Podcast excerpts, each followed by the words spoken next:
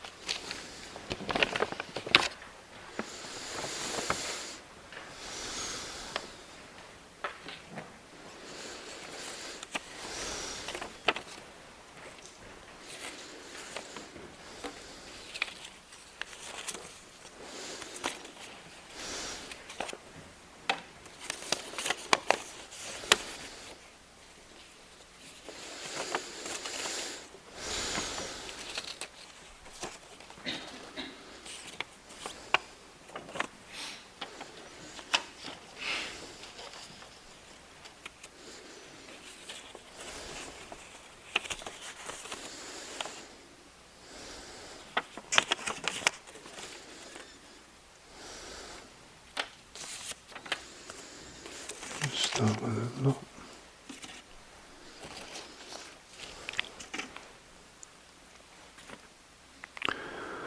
So let's start with a question on uh, dependent origination. First of all, requests for the um,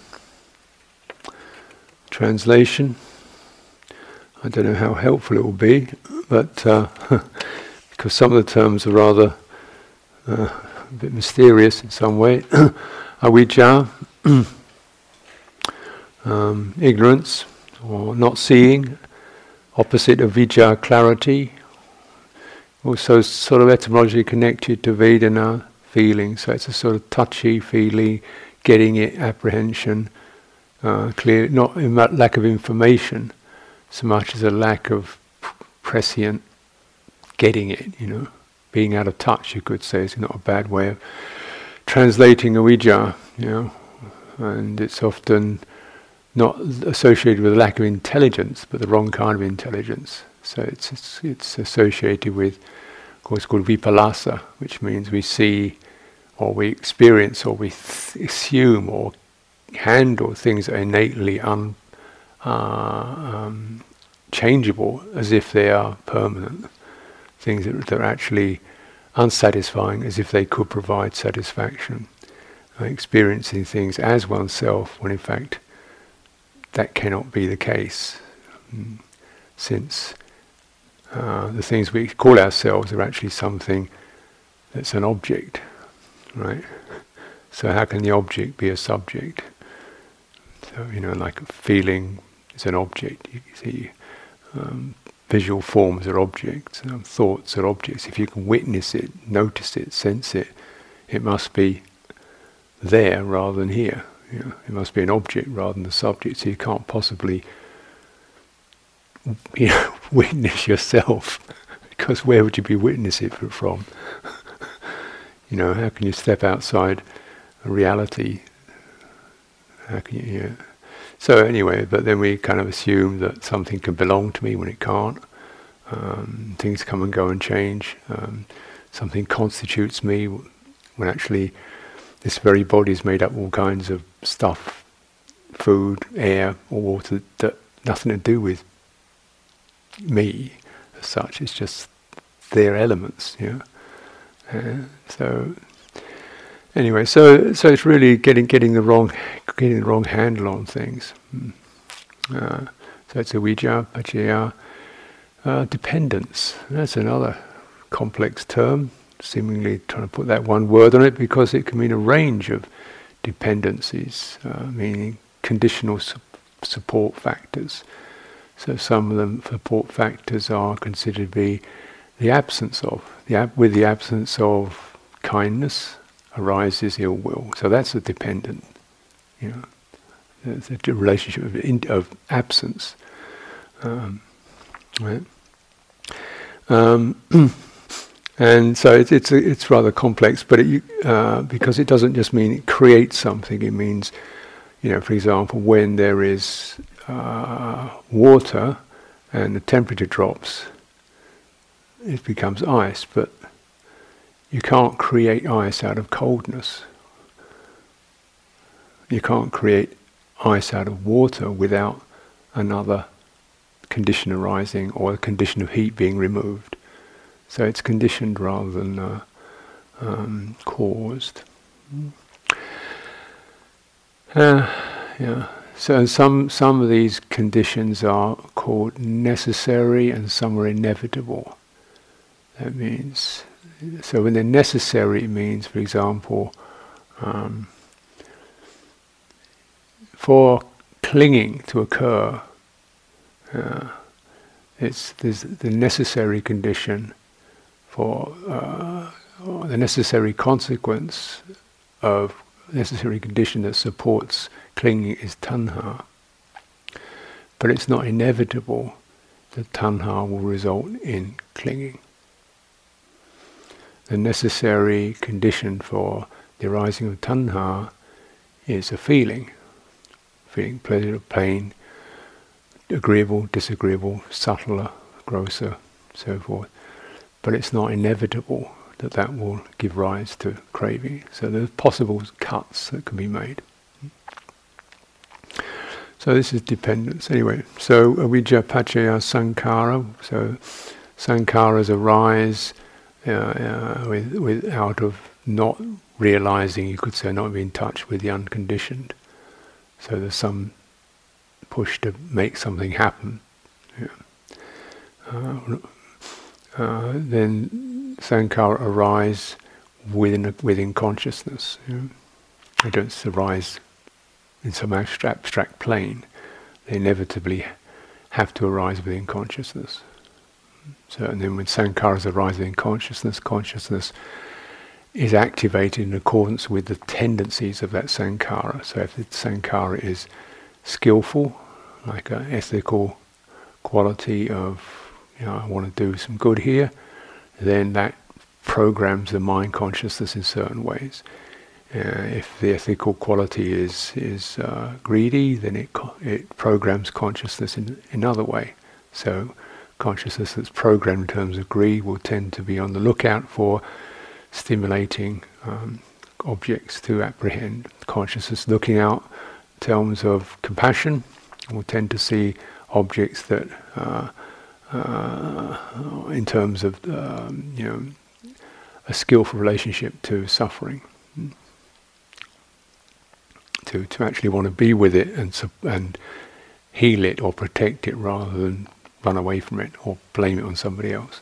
So these ethical qualities within the sankhara can actually tr- program consciousness to, to incline in certain ways.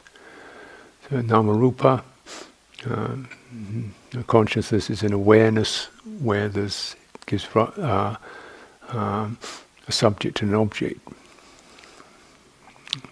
Um, and so this this tense this crystallizes in the structure of nama rupa, which is na- literally means name and shape. So that's pretty broad. Yeah. So this can be translated as mind and matter material as the as the rupa, that which is or nama is mind, that which does the designating, operating, confabulating, um, considering interest, disinterest, and so forth. Uh, or it could be seen more like um, on a momentary level as the arising in consciousness of a rupa, a form, a visual form, or, or an olfactory form, or a thought form, and then the nama is all the designating around that. Yeah.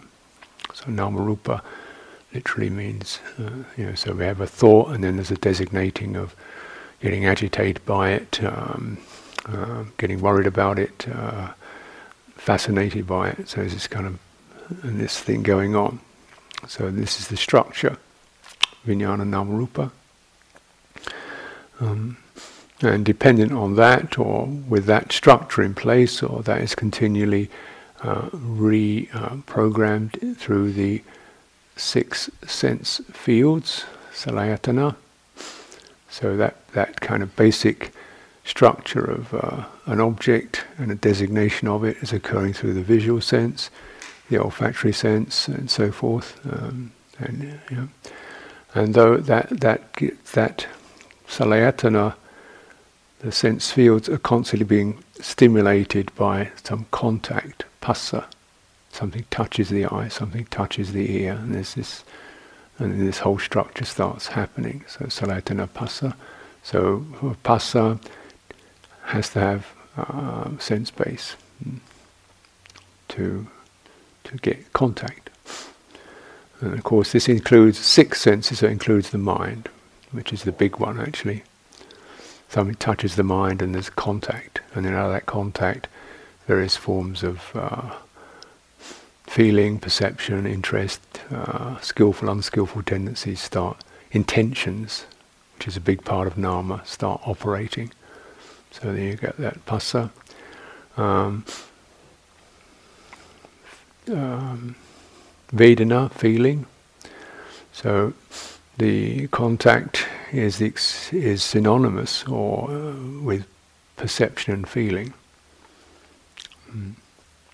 Something is perceived, and there's a, a, quality of feeling, agreeing with it, inclining towards it, or moving away from it, uh, li- wishing to linger with that experience. So these feelings can be fairly subtle, wishing to linger with an experience or wishing to, to gloss over it. Some the mind says, you know, so what? Or something, oh, that catches it. The feeling can be only momentary, just a momentary flicker of, oh, it's nice. Or, or deep, where you really want to get into it. So, and around that, um, you know, the, um, that acts as a support for craving or some kind of favoring or opposing, you could say, And it's subtle in its subtlest form. Uh, wanting to have more of it, wanting to have less of it. Mm.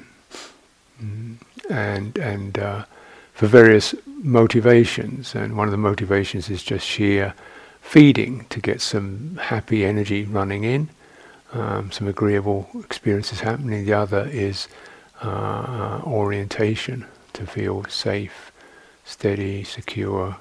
You know, mm, in the in the when feeling happens either. Uh, we, we can guarantee we'll have that feeling because we've we've we've we've placed it in a perception, therefore I'm going to hold on to that perception, know, or I'm going to resist that perception. Mm. So even uh, strange enough, even unpleasant feeling gets gets um, something that one is a craving is associated with it, not necessarily uh, to favour it, but to to form a resistance to it. Mm. So, in this forming of of a pattern of either trying to include the feeling or block the feeling with the hope that the unpleasant feeling will go away or the pleasant feeling will be maintained, that locking is called upadana, clinging, uh, clinging or grasping. This leads to the next link is called bhava, translated variously, and it gives you an idea of of the the uh, the somewhat slippery nature of these Pali words. It's translated as being, becoming, or existence. Wow. They seem to be quite different things, but what it really, I would suggest, refers to is is uh, generating, um, you could say, um, lasting um, objects or lasting qualities out of things that are actually quite evanescent. Mm. It's like something becomes three dimensional. Um, something stands out from a field of of experience, um, and it is a, and I begin to. I, there's an experience of an I in relationship to that. Either I'm in that, you know, this is me, this is mine, or I'm other than that, you know, or I have that. So this is existence, becoming. This energy that binds things together. So it's often associated with remembering, associating. Oh, that reminds me of that. That's that thing. Definitely there. Uh-huh. Ah, that belongs to me, or I find myself orienting or relating around that.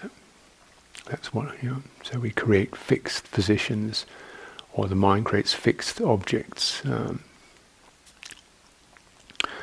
that's bhava. That's so, in a way, you could say all of this experience that we're having is in the realm of becoming, the realm of existence. Mm.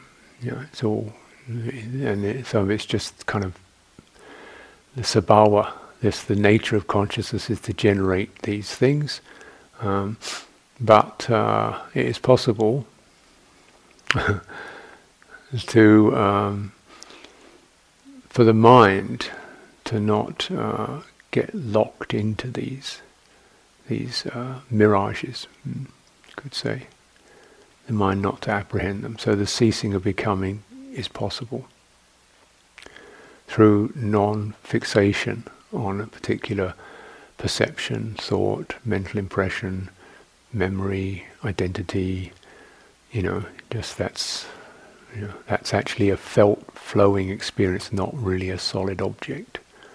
It's not to say that it's not there, but it doesn't reify into something. But um, the next link in this is called jati, birth, and that can be seen as an indication that this very process is uh, that which goes on from the, to to another life. You know, that having formed up particular strong proclivities and uh, uh, mental objects, then one fares on in accordance with the world that one has created, with the thing that has become, the identity that has become. One fares along with that. Even when this body passes away, then those tendencies are still uh, in the field, and, and consciousness arises with similar tendencies. Or it can be seen much more momentarily as something one can, as I've been talking about, these generation of, of personae, you know, where momentarily one becomes, you know, the victim or the hero or the pathetic or the wonderful or whatever. And you feel that there was history in there. We tend to keep becoming unresolved history. and these kind of sub personae arise. So that they, they and they they do they do have a um, uh, like a, they do f- seem to flood. We we we feel we're in them. We are them. Mm. Um, um, so this process of tanha upadana bhava is not a chosen thing. It's uh, an unconscious reflex. Um, although it can be something that, that you know people do give uh, um, conscious uh, boost to, or try to. Becoming birth, the next is jara aging, sickness, death. Uh, so that's the process of whatever's arisen must come to, to breaking up and ending. That's the dependent origination. it's really, although it's often presented as some kind of wheel, it's actually the Buddha never used that image. He says it's a tangled skein, like uh, threads all bound up and woven together. So it's not. So some of them are like um, occur tw- tw- twice. Yeah, like sankhara as a volitional tendency is right there linked to. It's also there in nama as volitional tendency, intention. It's also there in tanha as a, a driving intentionality. So, and how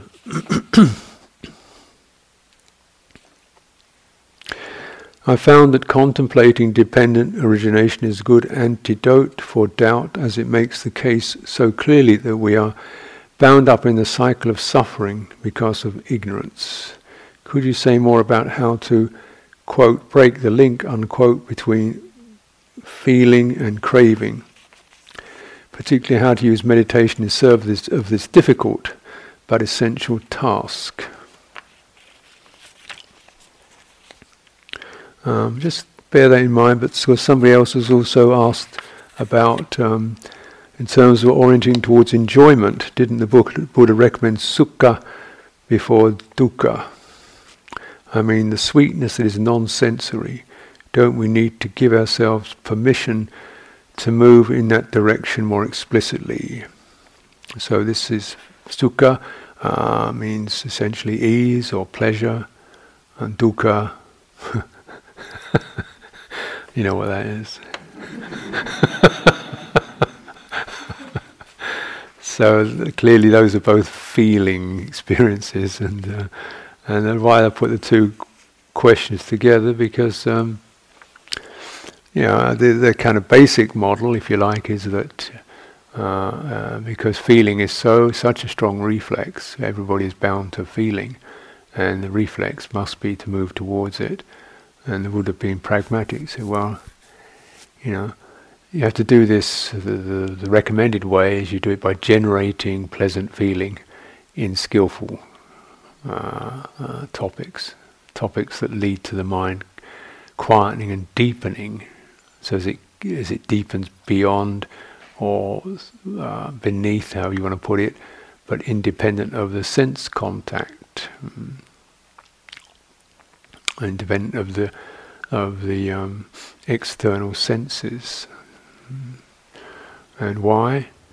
Because uh, by this means you begin to limit the karmic effect, and you can't, you know, if it's you can't physically act upon it.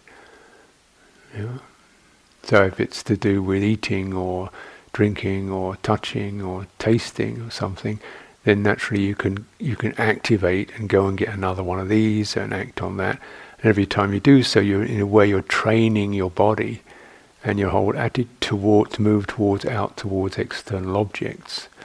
So it's not just the, the, the degree of pleasure that's the problem; it's also the the removal or the movement from the what I call central uh, core presence into um, going out or lack of sense restraint. And lack of sense restraint means even if the, the things you're doing are not immoral, they're okay, you know. It's just that one loses the uh, uh, access to the uh, mind, or the real mind, the citta. Mm we get plenty of thoughts, but we lose access to a quiet inner presence, um, uh, which is uh, citta. So when one, so the idea or the theme is, could you just sort of cultivate uh, qualities of goodwill and realize that feels rather pleasing? It's nice. Can I contem- Can I act in terms of generosity? Well, in terms of obviously on the external level, with an internally a giving heart a loving, giving attitude, giving uh, generosity, giving attention, giving permission. You know, so something that's quite beautiful just by moving the citta alone into in that way, um, and to and to reflect many times upon the uh, happiness of uh, living with integrity, and your, sense of self-respect is not just good; it's also a subtle kind of uh, agreeable or the removal of the disagreeable sense of furtiveness, regret, uh, agitation, and um, sense addiction, pulling out.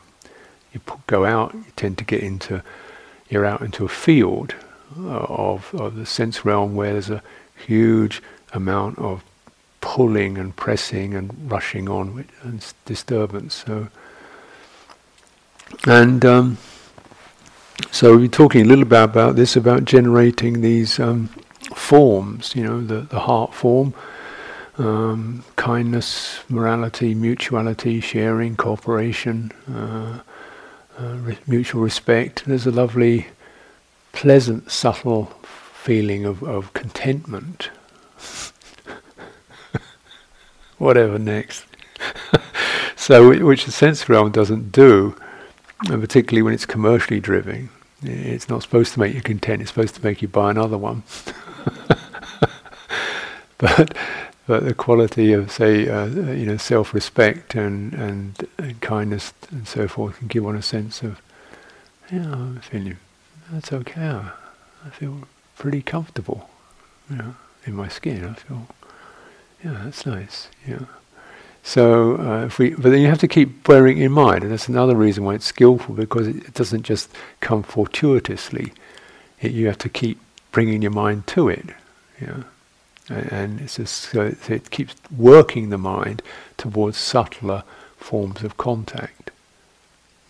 Like many people, you know, I think, well, not many people, but certainly in the Dharma community, people are keeping precepts, but not necessarily getting the pleasure of it, because it's to be born in mind and feeling the effect of the um, what it's like when your mind isn't is isn't uh, overstimulated and uh, when there's no guilt or regret. Mm.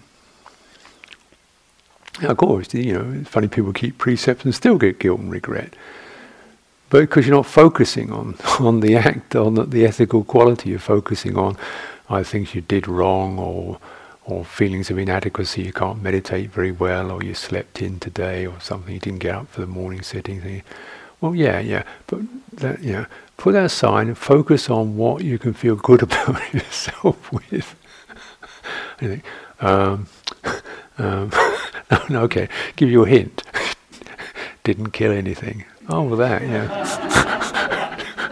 oh, that, well, yeah. No, no, just take it out, you know, just bear in mind and use your wisdom to, to, to recognize, you know, the, the, the, what you're giving, the gift of fearlessness to other creatures. Isn't that lovely? An act of dana. And truthfulness, people can rely upon you. Isn't that pleasing? And you just kind of keep working it. Because the problem of the, the mind that's gone out in the sense realm is that it loses some of its subtlety. It gets rather coarse. You know, it needs, and the, the more you further go out, the coarser it gets. You have to have a really big hit. You know, and so that's the way it goes, you know, if it continues along that way. So if we the subtlety of it. So it that but then the sense of the sila and the kindness and so forth are skillful form of pleasure because they make the mind more subtle and create less powerful karmic effects for oneself and for others. Mm. Or unskillful karmic effects is subtler. Um, so, yeah, and then you know, the, the Buddha's recommending you know you, you, kind of you establish that field um, bef- almost before you meditate. Mm-hmm. When I say before, uh, what I mean is like uh, structurally, you could say. So you go to you come to your, your retreat and you take precepts and you reflect on it. You don't worry about meditation right now; that's going to happen. But uh, take that in and okay and gratitude, another one. Reflect on the gifts that have been given, and the, you know, some been some hard times, but we've been given a life, we've been given breath, we've been given intelligence, we've been given air, water. Okay, yeah, I feel pretty pleased, pretty grateful. So you're putting, getting yourself into a good space, ideally. And so then that quality of pleasure, as you dwell upon it, can help the mind to just get less feverish less project driven, less less oh I've got to make this happen, less that, yeah, less that kind of feverish rushing on mind, and more able to abide in itself, uh, abide in this mental domain. So, saying when it is that your mind does this, then it tends to help your nerve nervous system to just soothe a little, or you could say the body is relaxed. So then establishing the body field. So you're getting into a, nice relationship and a feeling you're, you're, not on edge, you're not tense, you're not nervy, and you've got a whole body there. And so with this, then you will get to feel really pretty happy, so, or not happy in a worldly way, but a sense of contented sukha. Mm. So this is where you generate uh, or subtle degree of, of, of what's called uh, niramisa. So ni- samisa means conjoined with uh, sensuality, and niramisa means not conjoined. So you generate that. So that that's the normal uh, or standard um, um, procedure, I'd say. So you, you're su- substituting feeling uh, for, for, on a different basis. It's the feeling that inclines the mind towards clearing out unskillful uh, regrets, unskillful sankharas, such as, um, you know, because you've got something you feel quite contented and happy, it tends to clear out the hindrance of restlessness uh, and doubt and craving and ill will. Mm? So when that clears out, then your mind becomes really very happy, very deeply undisturbed, and this is samadhi. Mm? So this is, you know,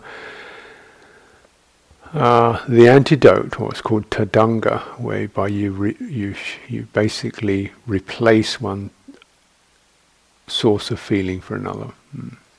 And the quality of samadhi is not just that it's, it's pleasant, but it's also what the really important factor is firm. And that's it's like a you know the pleasure is the honey on the medicine.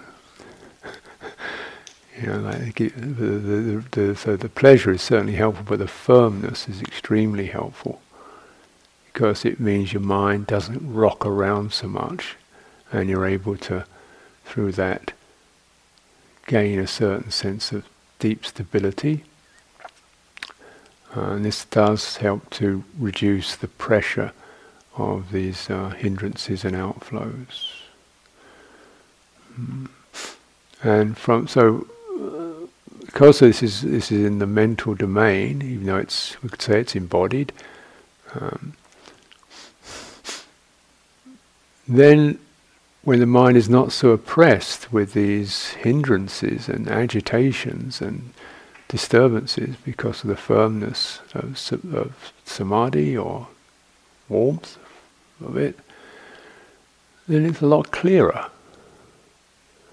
Because there's, there's these kind of torrents of currents flowing through. The clarity, then it's, it's, that's the clarity of insight. And that's what really cuts the link. So you've kind of weakened it, you've shifted it, you've weakened it, you've mastered it, you've gained some say over it, you've used it skillfully, and then you, you, you've. So still a some degree of, of craving there, or you know, becoming samadhi, but then the clarity that rises from that insight clarity is essentially it's so simple to say, of course, but it's not so easy to do to really get it. All this who does it belong to? Because when when the mind is calmer, that whiplash, rapid sh- movement into I am and the generation of personae, these becoming things, is t- is slowed down considerably, and then you're able to to get the sense in which you know, the movement forward, the movement of becoming, actually is stressful. It never really results. You never become anything, you know, as a final statement. And this is uh, so anatta, anicca, dukkha, anatta is the is the is the code, and to witness that. Um, now, because what begins to occur through that process of clarity is as a sense of the clarity itself, the domain of clarity, the domain of wisdom, is associated with factors which are transcendent. Um, and the first of these is viveka, means there's some ability to unplug, unhook from an object and uh-huh, yeah. So we're not approving, disapproving, going forward, going back, closing it down, make just uh huh. So you're sort of like stepping off the terrain that normally we, we run around, you know. Running around it's like you've moved off the, to just perspective. Oh, this is this, this is that. Uh huh. So. And that has this taste of the deathless in it because it's not not about an object.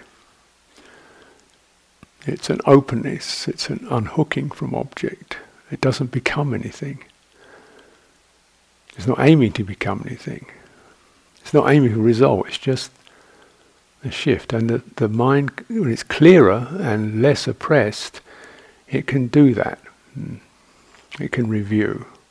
And, you know, is, so just to emphasize that, because I'm sure we all do it, but we don't notice it. You must do this in order to get things in perspective. You step back, you know, what's that? Okay. Mm-hmm. But we don't really make so much of that ability and lengthen the the, port, the, the length and the time, you could say. Really make it uh, longer and wider and more hovering, pausing back. Mm. And there is a kind of quality of release in that, because this is a has a flavour of the deathless in it. It's it's particular the citta. If anyone can do that, uh-huh. It's not a person. It's not creating anything. And then through this, as it's more steadily encouraged, just the feeling, perceptions, memories, and so forth, this is a feeling. So, feelings do what feelings do, you know. Again, and from Viveka, it's possible to make that statement. And if you can make that statement, honestly make that statement, then you really, you know, want to want to acknowledge that, because this quality then it feels so much more stable so much more present and stable than approving and disapproving and favouring and rushing on, you know, into it. It's just so much more stable. Ah. And you want that. Something you citta really wants that. that that's coolness, that stability. This gives rise to uh, dispassion, viraga, there's a flavour that there's something that that just doesn't really uh, want to or enjoy or see a need to get stirred up.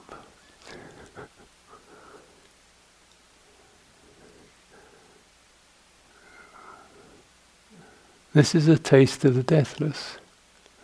It's not a suppression of, of things, it's just I could go into that and run around with it for a while, but I don't think I'll bother. Because I've done it 20,000 times already, and it didn't get me anywhere useful.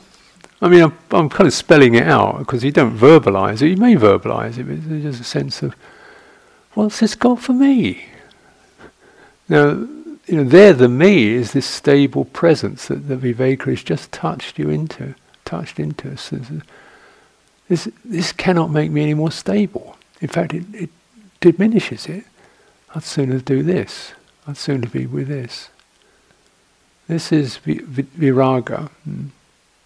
This whole process, when we chant the first sermon, this word nibbindati, means one is no longer so ench- enchanted with t- sights and flavors and feelings. Just, yeah, you know, here we go again. and there's this, viraga. And because of this, this, this property or this possibility, uh, nirodha, certain things start to just stop. They fade out because they're not, and the, the sheer uh, uh, process of it is if you don't feed something, it, it fades out. Something passes away. And we generally feed things unconsciously with some unconscious reflex that either we need to, to keep ourselves going, if, you want, if you want to keep yourself going, or, or because it's going to make us feel better, or more solid, or more secure, or more just, or more right, or more approved of.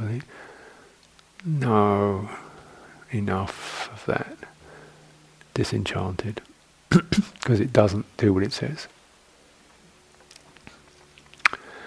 So dispassion, nirodha, certain things start to to stop, they start to stop, or, or or become less and less relevant. Mm. this happens both momentarily and also as a long-term ceasing of, of proclivities and tendencies.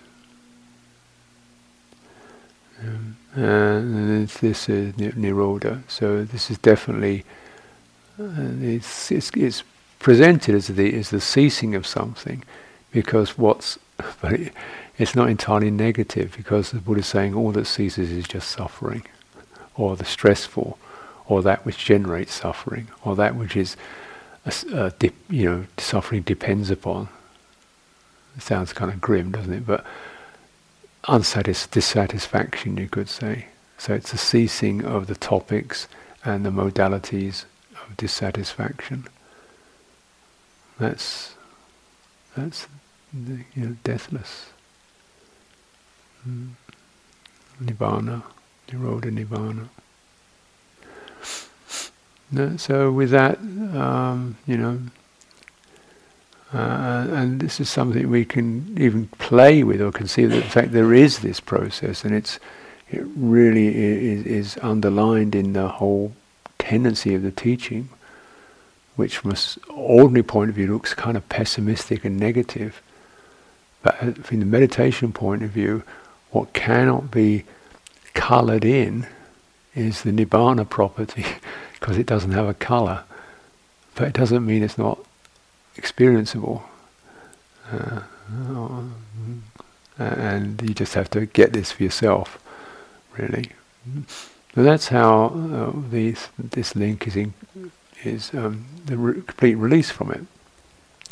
So one was able to basically um, have some say over feeling and incline towards skillful basis of feeling. That's giving you so it's not just this sort of compulsive, addictive sense. Oh, I can do that. You just stay with this, put that aside, linger in this, release that. It helps to clean the system, so greater contentment, mind becomes more peaceful, less frenzied, um, clarity arises. I mean, the clarity begin to be able to get some dispassion towards feeling itself. Uh, sometimes, you know, on, on, a kind of very crude, basic level, it's just the link is generated just by bearing with feeling, you know, unpleasant feeling, just bearing with it and not, and it, it will tend to eventually wane. You know. um, and reviewing the nature of it yeah, so as as a phenomenon rather than as I feel. So these are things you can bear in mind, but to remember the, the twofold process. One is the citta process, which is associated with all the qualities that give rise to samadhi, a certain cooling and steadying and amplifying of the energy property of citta, of the mind. And coming to what that really is, it's not this is scatty thought process, but a real um, process of mentality, of could say heart or something like that, presence. Uh, and then the panya, the wisdom of just beginning to come from that place. And wow, that which I thought was pleasant is actually stressful. Huh? You know, the vipallasa, the distortions begin to come out. no, I don't want that. you know, that that, nib, that nibbida,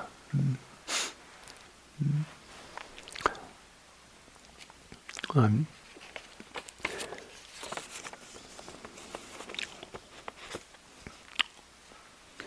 yeah, that's what I would say tonight on that one.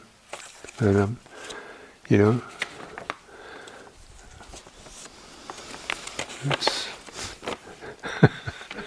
so I'm sorry, you know, it, it, sounds abstract sometimes, but it, is, it definitely does, is doable. Um, it definitely is doable. And you see, when you just do it to a degree, just some, just some degree of it gives you the the clue and the, the confidence that you know, you can get off out of this thing.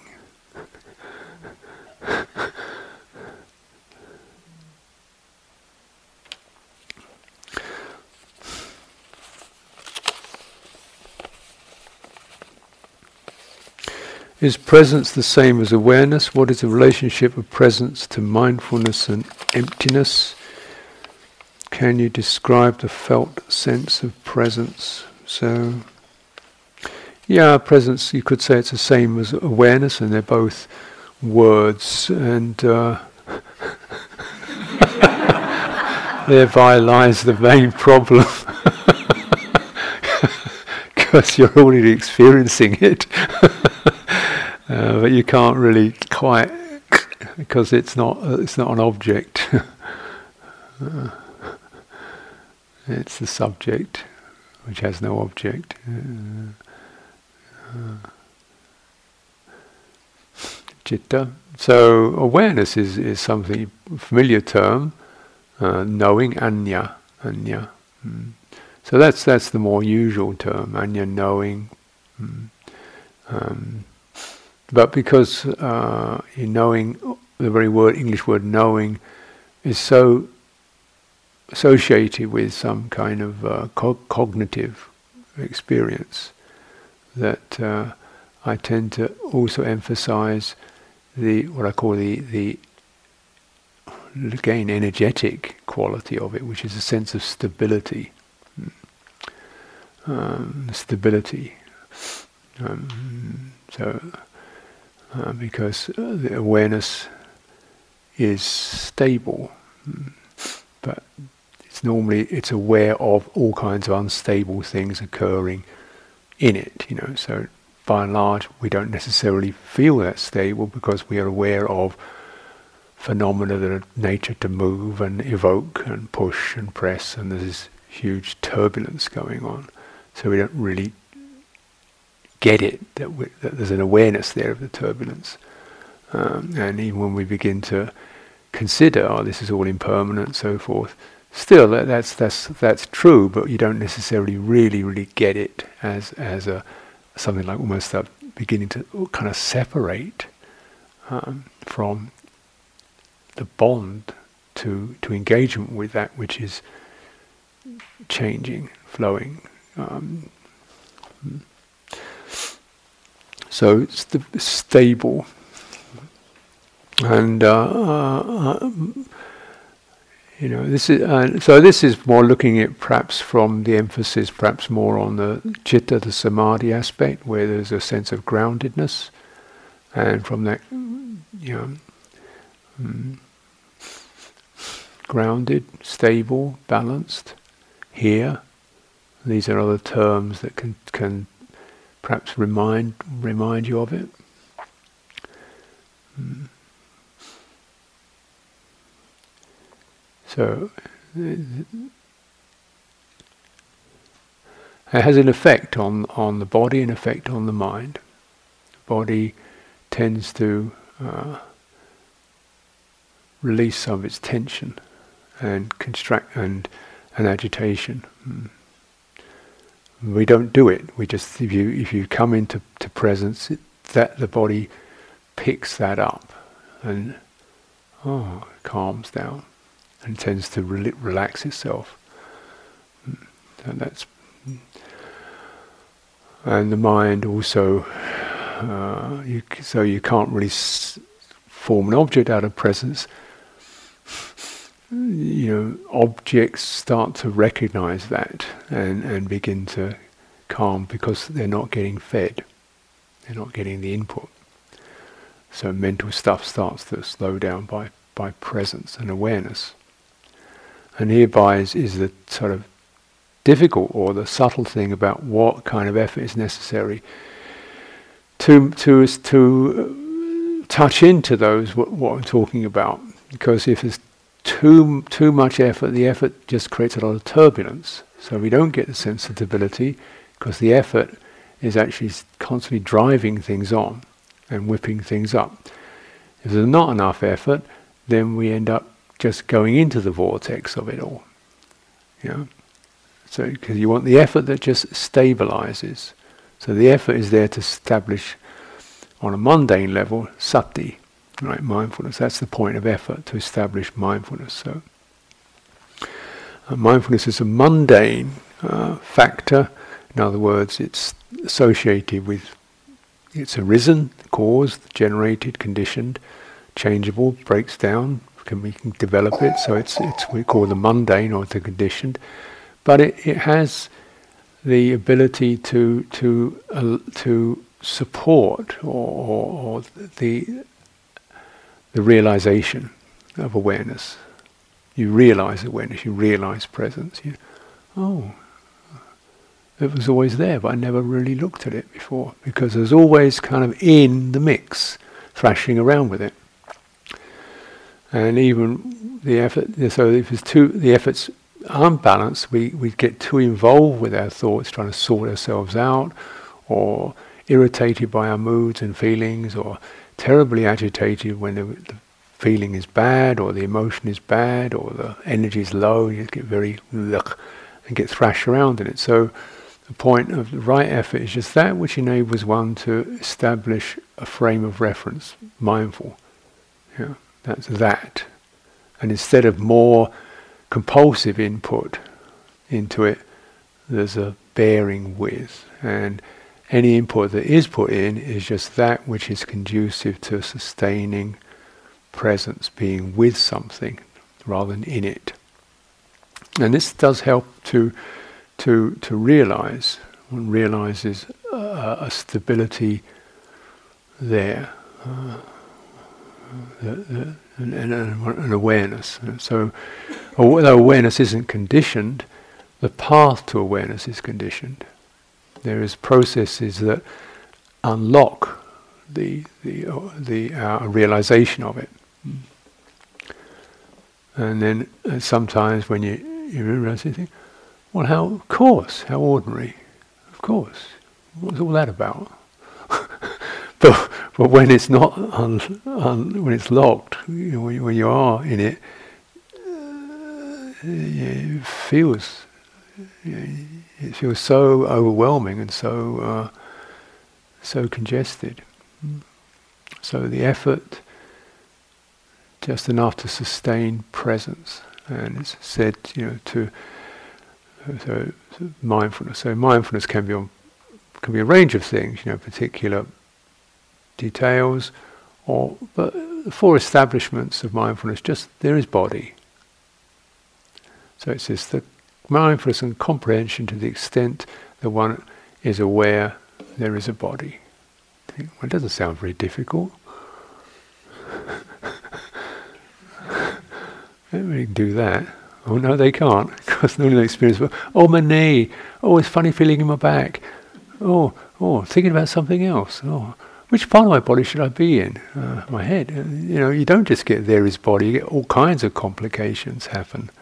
Even if you're maintaining awareness of your body, you go into areas of it or feeling dissonant energies with it. So there is body. All this is just body, rather than mine. I'm in this. What can I do about it? So it's a non-proliferation. You know. So, so it's, it's just there is. So that's that's awareness and that's presence. There is. simple. It's clean. It's it's non-proliferating. Mm. You know. So this is what the Buddha realized, and. Uh, we say, you know, the Buddha, one of the most amazing features of the Buddha is he sat under a tree without speculating what kind of tree it was, how big it was going to grow. Just, there is a tree. There is a body.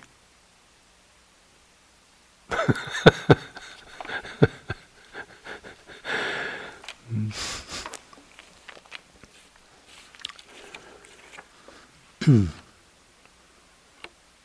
So this stable is, is another term that you come across as one of the one of the ways in which nibbana is verbalized is the, the stable, the secure khema, the stable tita means it doesn't need other things to keep it going.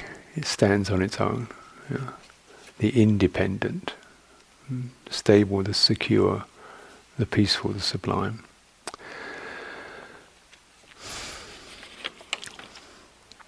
Thank you for reminding us about sadness this morning. Could you say a bit more about sadness and compassion? Recalling that grief gets listed as a near enemy to compassion. Where's that from anyway? Commentaries? Anyway, what do you notice about these two experiences?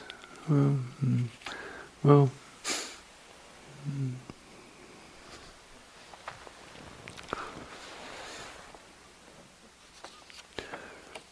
so.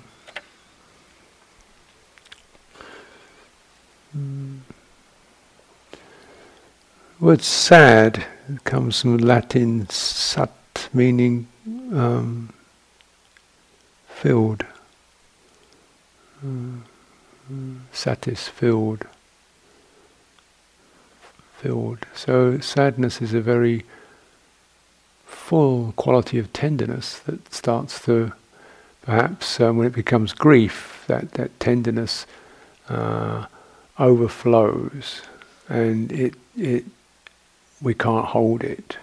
We're not stable in it, we're shaken with it.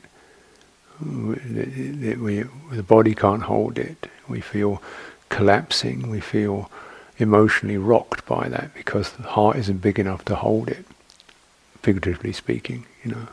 We can't, yeah. Um, so it's a tenderness, a poignant quality of being touched, deeply touched um, by, you know, the poignant could be the fragile, the vulnerable, the passing, the changeable, the dukkha, the of existence when it's touched, and the heart is very tender and opens to that.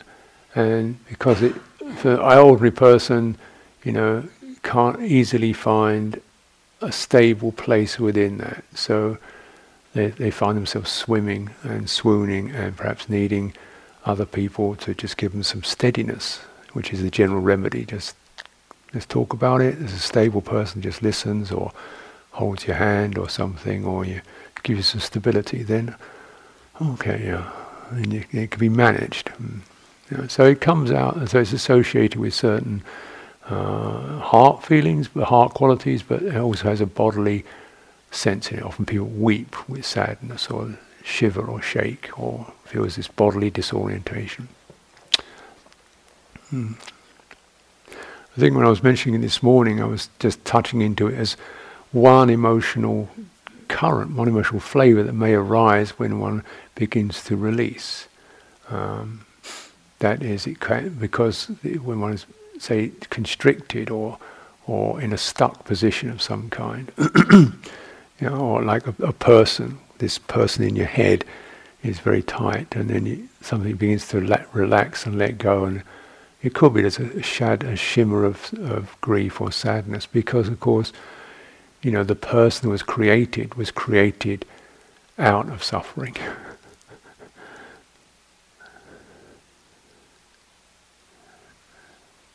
out of need, out of inadequacy, out of vulnerability, out of sometimes just out of being terribly frightened or trying to secure and hold on to something.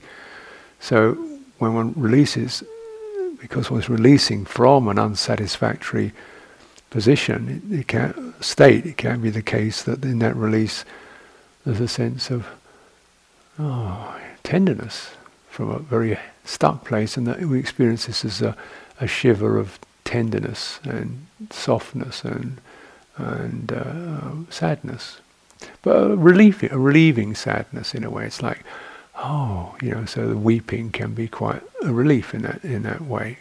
Mm. And then if it's just held through, then it can finish and complete, and there's a sense of, oh, you know, something's passed. I think that, that was what I was mentioning this morning. It's part of somatic process.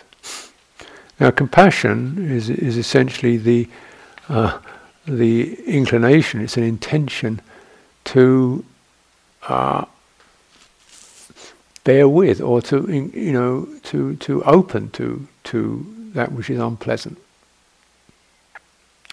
rather than you know, to sort of want to embrace it, to to uh, that that which sorry that which is hurt, to want to embrace that which is hurt. That, that's the quality of compassion. Rather than to uh, um, run away from it, or feel embarrassed by it, uh, disgusted by it, or judgmental of it, or to ignore it, or to find, blame it on somebody else or something, uh, or to try to make it happy. yeah. So in this way, uh, this is where, in this context, to, to just lock into, to constantly, not the not the shimmering movement through of a process of touching into sadness and letting it change, but actually locking into the grief. Like, oh, oh, I did this, oh, I never, oh, he was, oh, she, oh. you know, we're constantly, something is constantly reiterating the topic rather than releasing it. Uh, th- then this is means one hasn't really, uh, uh, one's still trying to, to um, um, one hasn't really open to the the uh, the nature of, of hurt. Um, the mind is still re- reacting to it, triggering off these reactions to it.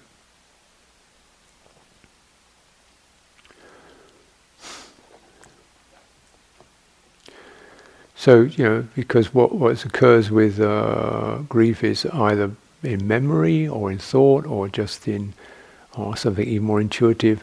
There's a reiteration of the topic, so it's locked, and therefore it keeps disturbing.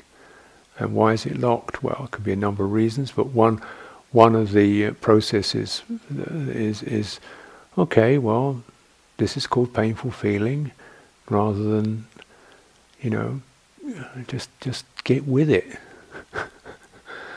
Don't get in it, get with it. And there's a difference between being with something and being in it. Just get with it, open to it. And and terms that help can be like, well, everybody has this, you know.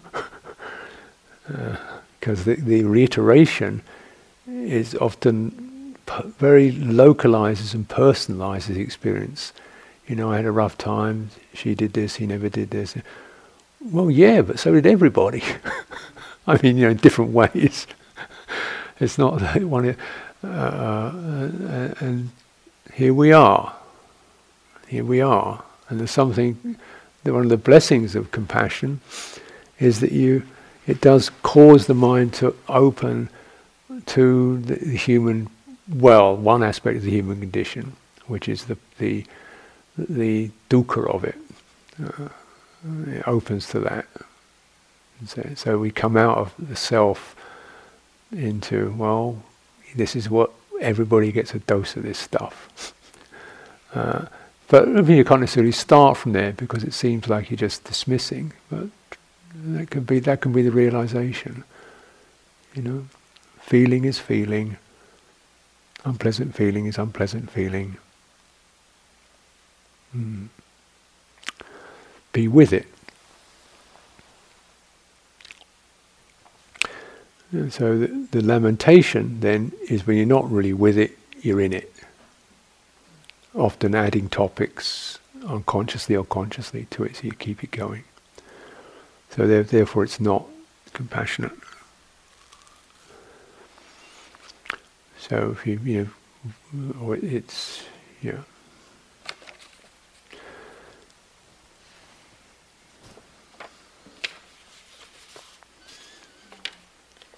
Just I think I'll just deal with a couple here.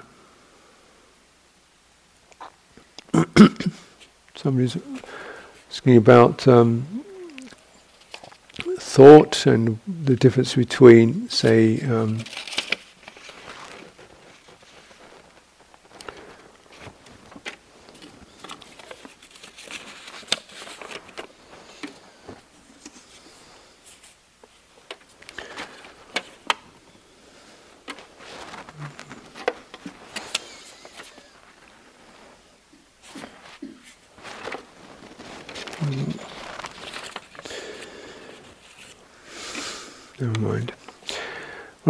I wonder if I cut off investigation because I want to avoid analysis and getting tangled in thoughts.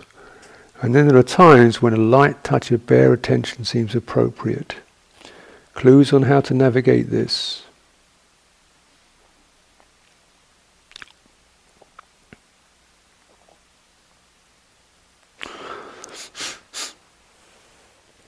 Well, the lightness of, of um, skillful thought, or what's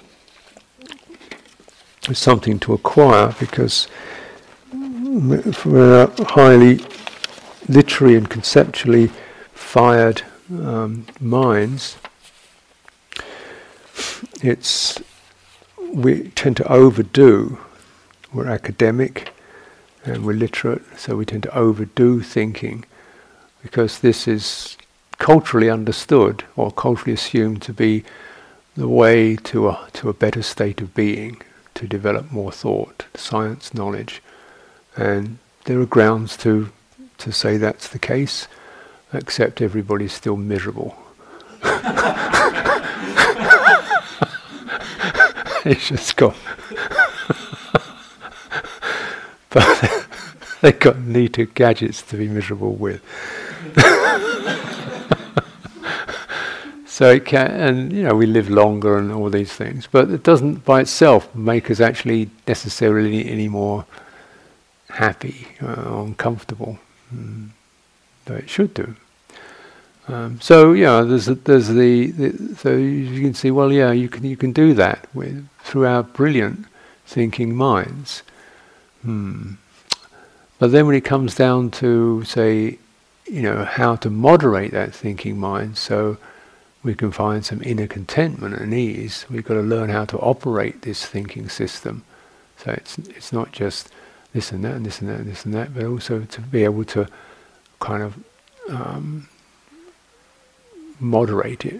And this really involves what thinking, all thinking involves co- bringing something to mind and then giving it some space to consider it. Any thinking does that. Some people are very quick at that. You know, they, you say something and they get it and, ah, reminds me of this, and come back with an answer.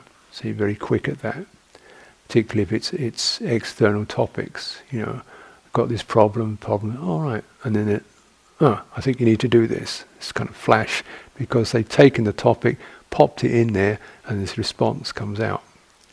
Uh, uh, so that's vitakka is the placing, uh, and it places into, and there's this vichara is that which can mm-hmm, assess, handle and assess, and then come back with, and then something can come back with a with a response to that. Now, in, in terms of, well, in many, many fields of human endeavor, um, the whole emphasis on time and getting things done quickly means that the vichara process is abbreviated. We become autom- automatic. We don't have the time to to give things consideration. We just jump to the next thing as an automatic system. So you get automatized out of in, out of considered attention into just obey reflex. You know, far and faster to to get things done or get where you're going or whatever. So that's that's something you've got to work against. Slowing down. And so this is the use of just a gentle and really, when you touch into something, you want to make an exercise of lengthening the time that you listen and pause around that. How is that? So you touch something. What would you say about that? Um, slightly firm, cool, smooth, little rough textures. Anything else? Agreeable, disagreeable, changes. Mm. How far does that sensation spread? Oh yeah, it's my finger and then my hand and I sense my elbow and my bicep and yeah, I can feel energy. So you're just lengthening to not just to have more experiences, but to get the mind to, to pause and take more in because in that process there are things that are not immediately sensed at the first touch. The first point isn't necessarily, particularly meditation, isn't necessarily the point. The point is what comes after. Yeah.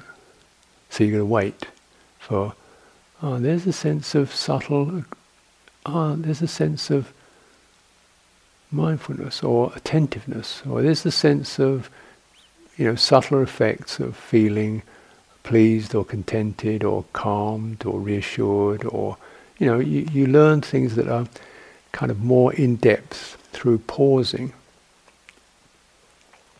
Hmm. So it's often the process of just you know coming to a, a, um, you know, for example, a breath, breathing in, breathing in, breathing out. So what? Sensation. Yeah. So what? Now, if you track it, you're able to. What is that? Pressures, sort of cooling, warming, flowing, vibrant. Anything else? Uh, there's also a tension there. Oh yeah, tension. How is you? And there's a appreciation quality of that. Ah, anything else? The sense of uh, attentiveness deepening. So, you know, you get finer and finer effects out of experiences that by themselves are nothing special. You know, breathing in and breathing out, so what?